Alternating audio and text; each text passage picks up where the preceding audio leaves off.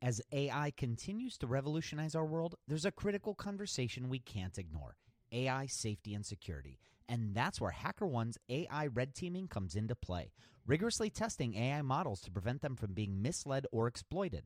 HackerOne employs over two million ethical hackers, and seven hundred fifty of them specialize in prompt hacking and other A I security and testing.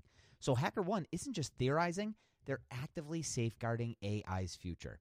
Just recently, a team unearthed over one hundred vulnerabilities in just two weeks. So whether you're at the helm of a startup or steering product innovation at a large company, it's time to prioritize A I security. Visit HackerOne dot com slash A I for more. Again, HackerOne dot com slash A I. This episode is sponsored by Porkbun dot com. Porkbun is a refreshingly different domain name registrar that's different from the other ones like GoDaddy or Namecheap. They've got low prices on hundreds of different domain extensions. They've got everything from .com domains to really cool ones like .pro, .dev, .xyz. Every domain name at Porkbun comes with tons of freebies too, like S S L certificate, Whois privacy, D N S, U R L forwarding, and hosting trials. Because why pay for things that should be free, right? All these incredible features and tools are backed by incredible support, three hundred sixty-five days a year, and more five-star reviews on Trustpilot from real customers than anyone else. Look, you can get a dollar off your next domain name from Porkbun and see why they're the best domain name registrar around by using our code. Just go to porkbun.com forward slash rocketshipfm24. That's porkbun, P O R K B U N dot com forward slash rocketshipfm24. You'll save a dollar on your next domain. This episode is brought to you by Gigantic. At Gigantic, you can level up your product skills through live, small group, cohort-based trainings. We're incredibly excited to welcome you to our next cohort of our product strategy training, kicking off in January of twenty twenty-four. This course will take you through the frameworks that product leaders use at companies like eBay, DoorDash, Groupon, Rent the Runway in order to scale their teams. It's taught by Ben Foster, a friend of this podcast, who is the former chief product officer at Whoop. So come join us. Go to gigantic dot I S. That's gigantic dot I S. And save your seat for our January cohort. Your potential is gigantic, and we're here to help you reach it. Go to gigantic dot I S to reserve your seat today.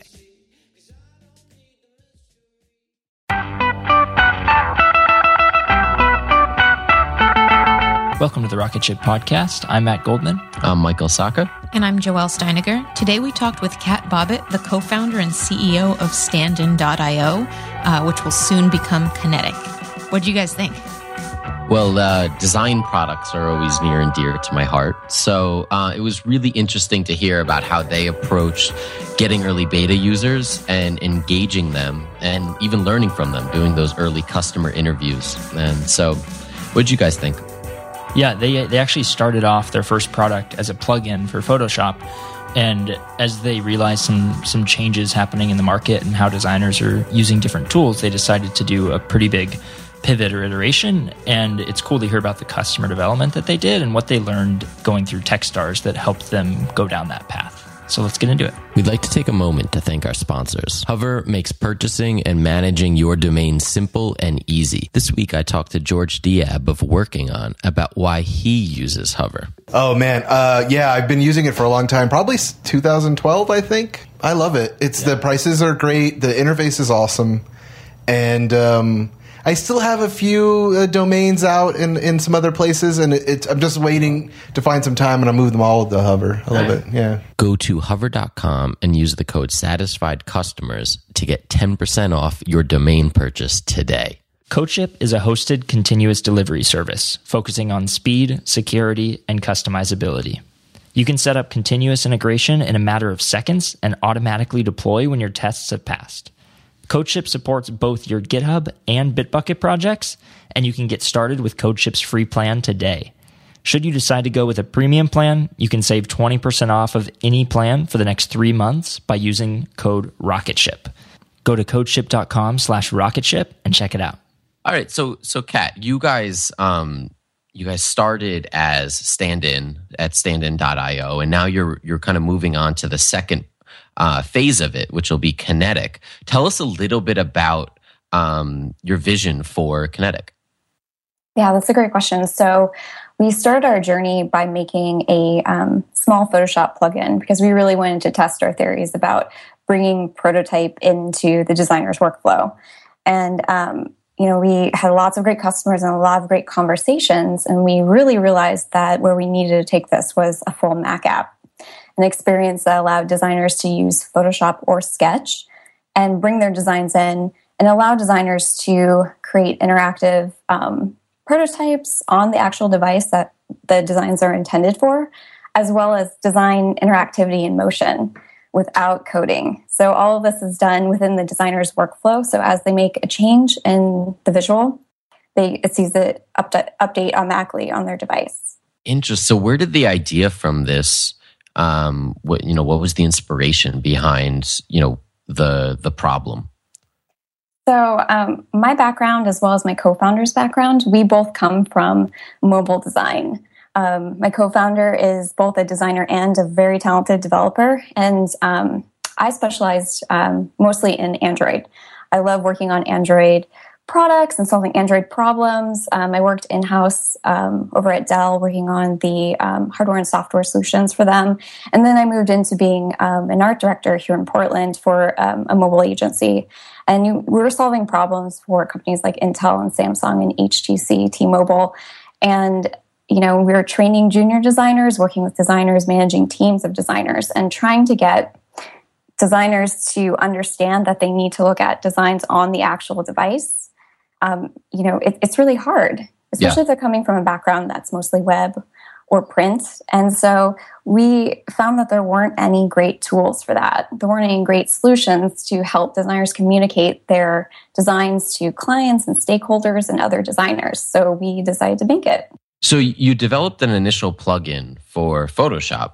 Mm-hmm. Um, what kind of, I, I guess, was that supposed to be a prototype? Was was that a learning experience? How did you guys view that and kind of the journey to this full uh, Mac app? Well, startups are all about hypothesis and having a hypothesis and testing it and making sure that your assumptions are correct. And if they're not, make changes as soon as possible. And so the plugin for us was this hypothesis, this test of, you know, we know that from our experiences working in this industry for many, many years that being able to bring prototyping into your workflow is so important. Um, and then, you know, we wanted to start with Photoshop because that was... Um, you know, that was what we used. And it was interesting, actually. Um, so when we started this journey, uh, Photoshop was, you know, it was the dominant mm-hmm. uh, player in the space. And then in a few short months, I would say about six months, that changed completely. It inverted to Sketch. And that was something that we saw from doing, you know, so many different customer interviews from anyone that's a freelancer, small agency, large agency, or even, um, you know, kind of large startup companies. Everyone was switching to Sketch. And so we were like, okay, our hypothesis has changed and we need to adapt and make this something bigger. Very cool. And and so did you guys find out, you guys went to Techstars up in Seattle. Yeah. Um, how did that help you kind of with um, the decision to move into the full? And I mean, maybe even just give us some insight for people who are, are curious about the Techstars experience.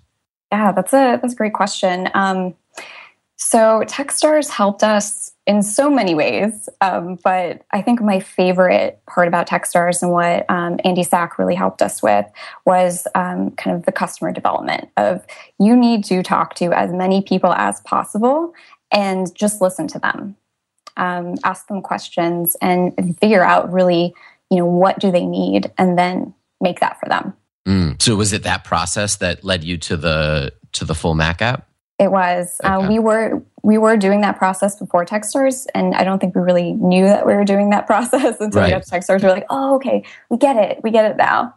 um, but, you know, Techstars is, um, you know, like um, the Portland Incubator Experiment, which we went through the year before Techstars, which is run by Wieden and Kennedy. Um, that experience, those experiences really fundamentally put into our heads that doing a startup is all about your community and finding the right community for you, whether that be a local um, you know, incubator like Portland Incubator Experiment or one that has global appeal like Techstars. Um, you know, because running a startup is unbelievably hard. And, you know, I, I think, you know, we're all so fragile. We're just fragile human beings trying to do this. And the more community that you have around you, the better you're going to be. So tell us a little bit about how you've been acquiring the beta testers that kind of led you down this road, um, especially with something that requires people to change their workflow. Um, that's especially hard. Oh, no, it definitely is. Um, and that's, you know, acquiring beta users has been really interesting for us. Um, you know, it started really about um, when we had the plugin, we were working really closely with the Photoshop team, um, you know, Tim Riot and Joel Brandt, and they're amazing. And um, we, in true startup fashion, we put together a um, promotional video in two days and gave it to them because they were writing a blog post about us. And, um, you know, we got over eleven thousand signups for our mailing list in about three days. Wow, that's and huge. And so we were like, okay, yeah, yeah, it was, it was amazing. It was scary. It was awesome. It was thrilling. But, you know, we had this like a base of eleven thousand people that we could email and, um, you know, ask questions to. And then um, something that I personally like doing, and I've had great success doing it, is um, reaching out to people on Twitter and, um, sending them emails that are just, you know, I have been following you for a while. I love the work that you're doing. I think that, you know, I would love to have a conversation with you and learn about your process, because finding great beta users is all about finding great people. And um, I think the more that you can ask people about their process and learn about who they are and how their workflow works, and the less that you sell what you're doing, the better relationships that you'll have. And at the end of the conversation, you'll know if they're a good fit for you or not. And are you, um, are you, you, uh, is it paid? Are you selling them on that, on that call, or is this just a learning experience? For us right now, it's a learning experience. Okay. So you're, you're trying to get their workflow. Hopefully they'll, they'll use the product. Mm-hmm. And are exactly. you following up with them? Uh, yes, a lot. Okay, okay. There's like the, there's this fine line between um, I feel like annoying someone and checking in with someone. So what's kind of your what's your approach when you're doing that? Um, it differs from person to person. So a lot of people are like, "Oh, I'm so excited! Give me the beta right now!" And they have a project that's perfect for it. So they dive in that day, that second, and you're with them throughout that whole journey. And then, you know, some people have a huge pipeline of projects. And so you kind of, you talk with them and you figure out where you fit in in their pipeline, and then you plan for that. So it's kind of two groups of like, I'm going to do this right now, or let's talk about it, let's plan it. And then, you know, in the next few weeks to a month to two months, we'll roll this on. Okay. Are you measuring their engagement in the, as you're going? Like, do you guys have any hooks that tell you, hey, they, they've used it or they're opening it, that kind of thing? Yes, we love Mixpanel. okay, okay. I never used it within a, a desktop app, so I was curious. Yep, it works. It's great. We love it. cool, cool.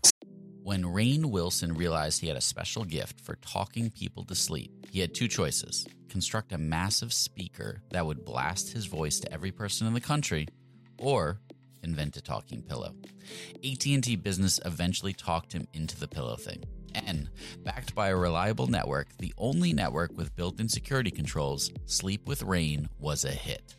Take your ideas to the moon and beyond at business dot a t t dot com. That's business dot a t t dot com.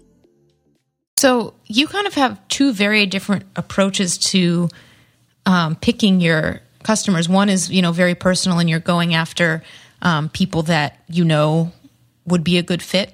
Um, but going back to that initial group of eleven thousand, how did you kind of sift through that, or did you, to make sure that the people you were getting feedback from were the right people to be listening to?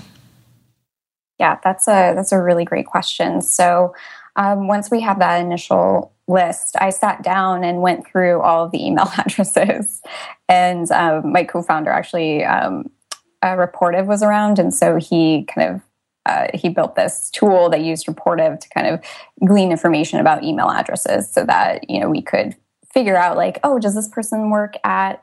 Are they a freelancer? That's great. Let's put them in this bucket. Or do they work at a small agency? That's great. Let's put them in this bucket. Do they work in house? So we could kind of figure out where these verticals were, and then go and try to figure out like which people are the best ones to talk to from those verticals. And did you find a lot of consistent feedback, or were people kind of all over the map?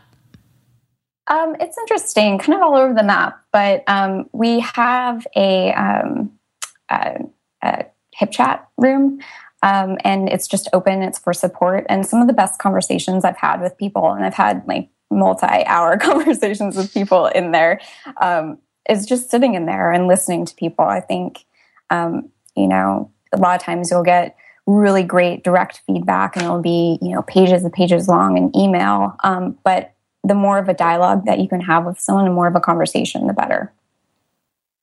So you guys had mentioned that you're sunsetting Standin um, because uh, people weren't quite getting the name. Um, I'd love to hear like how you came to that conclusion and what was confusing them about it.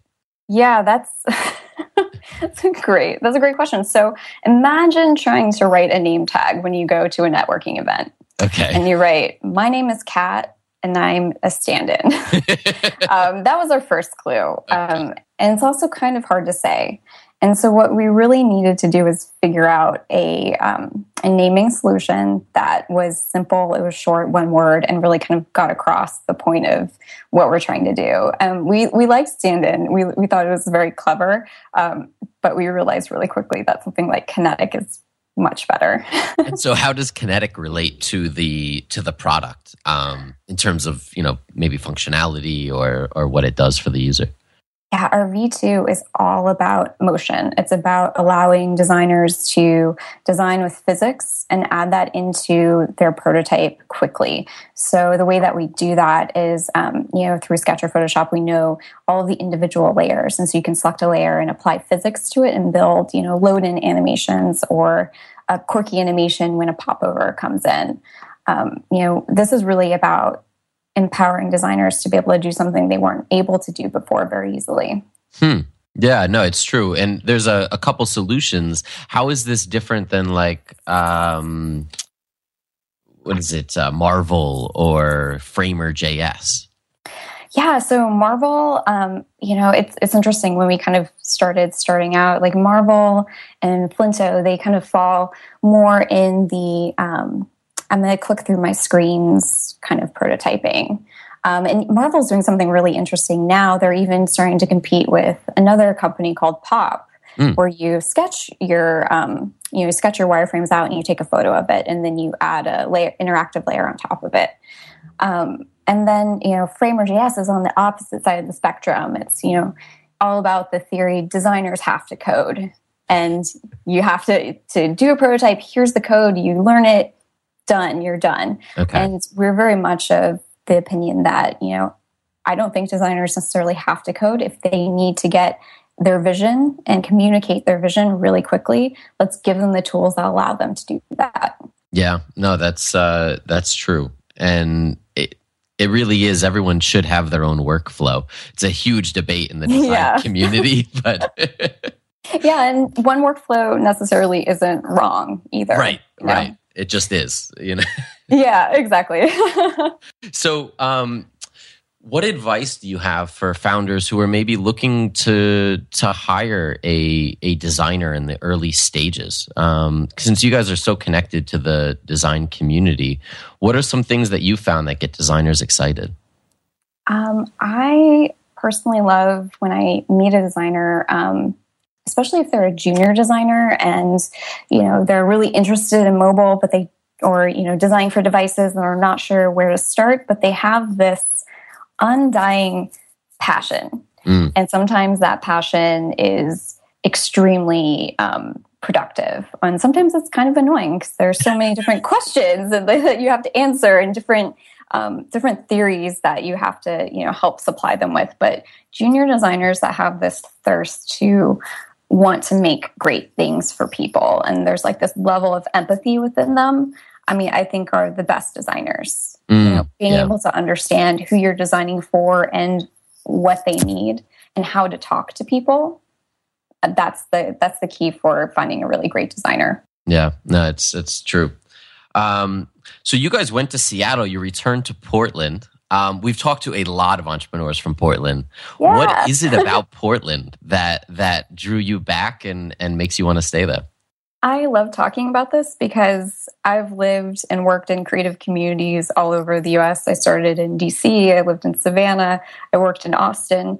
And when I moved to Portland, I was floored by the amount of collaboration and the amount of um, people that just make things and want to help other people make things. Um, and the level of non-ego that's here. It's hmm. really refreshing. It's exciting. I think that's why, um, you know, festivals like X O X O do so well. It's because, you know, we're here in Portland. We want to support each other and we just want to make really awesome things for other people. Is there kind of a focus in Portland of the type of company or the, I don't know, the the industry that they kind of focus in? Or, you know, is it kind of open? I think it's actually really open. Okay. And that's the part that's really cool. So like there, there's, you know, small companies of like silversmiths and there are people that, you know, one of the companies we went through Pie with, um, Switchboard, like they're all about, you know, creating more communities. And um, actually just, just saying those two sentences, I realized that I think people and companies that thrive here respect and love community. Okay. Interesting. And is there a, a like a V C community there? Or are people going down to San Francisco, raising, making their home in Portland? Yeah, that's that's a fantastic question because um, it's something that we uh, we talk about a lot. Um, so Portland hasn't had a lot of really big exits yet. Okay, um, we have a lot of really great companies like Urban Airship and Puppet, um, but you know, we haven't had like a huge exit. So there isn't that level of angel investor here in Portland yet, but there will be in the okay. next five years. I, I have firm belief that there will be. Um, so, you know, people have much more success going to New York or Seattle or the Bay. Okay. And then they, they but they do tend to return? Yeah. Yeah. Do, okay. Which is great. Very cool. Yeah. Yeah. So, um, When is the, what's kind of the next step for you guys? Is there a date for the release of the V two and the rebrand? There, um, it's in the upcoming weeks. We don't know exactly what date specifically yet, but it's in the upcoming weeks and we're really excited about it. So how do we kind of keep up and, and find out when that'll be? Yeah, so actually go to standin dot io and follow along on the journey, or you can follow me on Twitter. Um, my uh, handle is a voice and name. And you can also follow Standin on Twitter, which is Standin app. Standin. Okay, great, great. yeah, no, see, there's the Standin I, name. I heard at, and then, and then, yeah, I got it. um, so cool. Well, thank you so much for coming on um, and and sharing this with us. Yeah, thanks so much for having me. Thanks for listening to this episode of the Rocket Ship Podcast. If you enjoyed it, we have tons of other awesome episodes on our website. Check them out, rocket ship dot f m.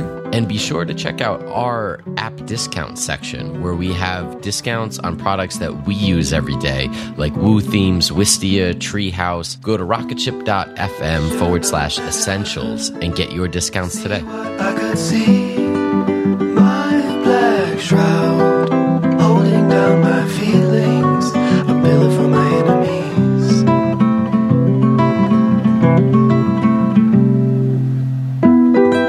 I should have wrote a letter and grieve what I happened to grieve. My black shroud, I never trust my feelings. I waited for the remedy.